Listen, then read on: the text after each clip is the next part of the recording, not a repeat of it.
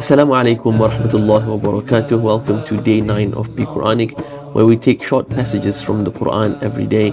We extract practical lessons from it, apply it into our daily lives so that we can be more Quranic.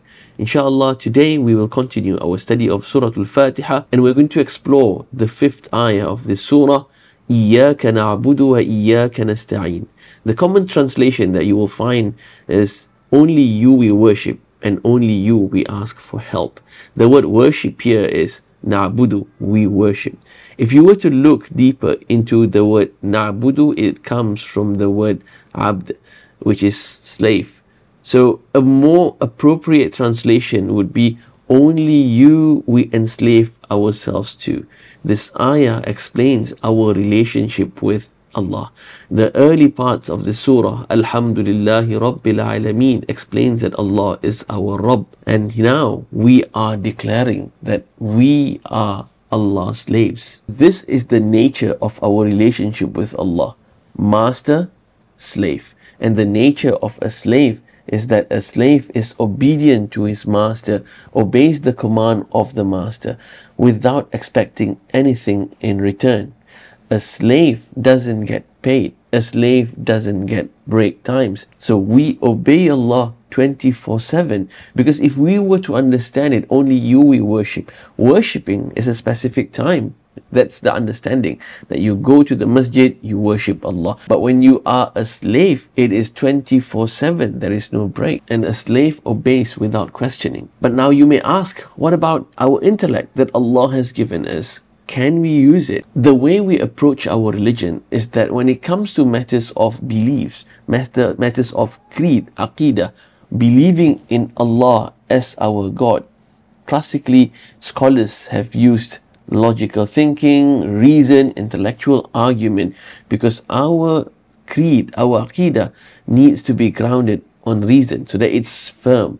Once we have accept that Allah is Rabbul Alameen, Allah is the master of the universe, that He is Malik Yawmiddin, then we should not question the wisdom of Allah. We can explore and try and find the wisdom of His commands, but even if we cannot understand, it just shows the deficiencies of our intellect. Not that there is no wisdom, there, there is always wisdom behind Allah's command, but maybe we are unable to understand it regardless of whether we understand or not, we are to obey Him because Iyaka na'budu. Only you we enslave ourselves to. This is a declaration that we are slaves of Allah. When you look into the flow of this surah, you see that Allah introduces Himself as Ar Rahman Ar Rahim, and then He is Rabbul Alameen, and then He is Ar Rahman and Ar Rahim. He is Maliki Yawmiddin. After you have internalized all those lessons,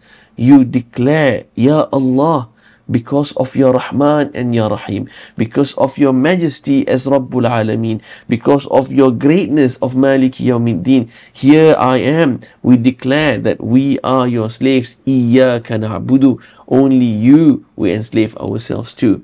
And then the second part, wa iyaka nasta'in, and only you we seek help from. Isti'ana is the kind of help where you have done something first and then you ask for help.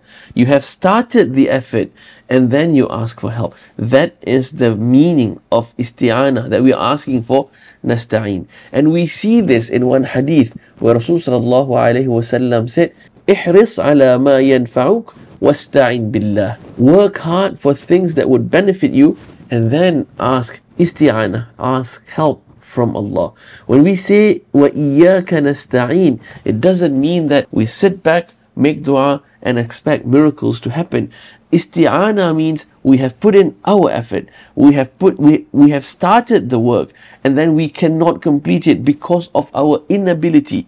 We ask for help. This is isti'ana.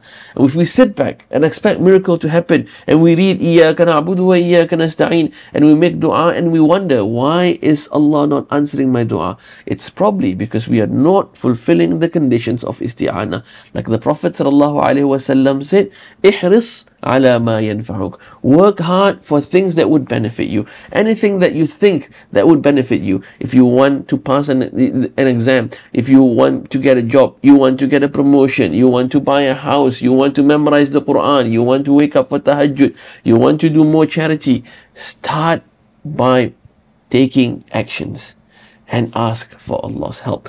احرص على ما ينفعك واستعين بالله. This ayah today is explaining our position in terms of our relationship with Allah. It is a position of ta'abbud, enslavement, that we are slave of Allah. But because our master is a master that is Ar-Rahman and Ar-Rahim, we worship, we adore him, and we ask for help from him. one final lesson from this ayah, and this relates to our quest today. This is a profound tafsir from Sheikh Muhammad Mutawalli Sha'rawi. Why is the ayah structured إِيَّاكَ نَعْبُدُ وَإِيَّاكَ نَسْتَعِينُ Only you we enslave ourselves to, and only you we ask for help from. Allah first, and then our needs. Allah's rights, and then our need. It is a reminder that we lead our life God centric. God is the center of our existence. It is not self centered. We are God centered people. We fulfill the rights of Allah before our rights. We prioritize Allah before anything else in this world, including ourselves. This is our quest today. In everything that we do, in the way that we're going to plan our day, in the way that we're going to plan our life, we always prioritize Allah first. Iyyaka na'budu wa iyyaka nasta'in. Lead a life that is God centric, that is God centered. Everything is centered towards Allah, our Rabb that is Rahman and Rahim. لا إله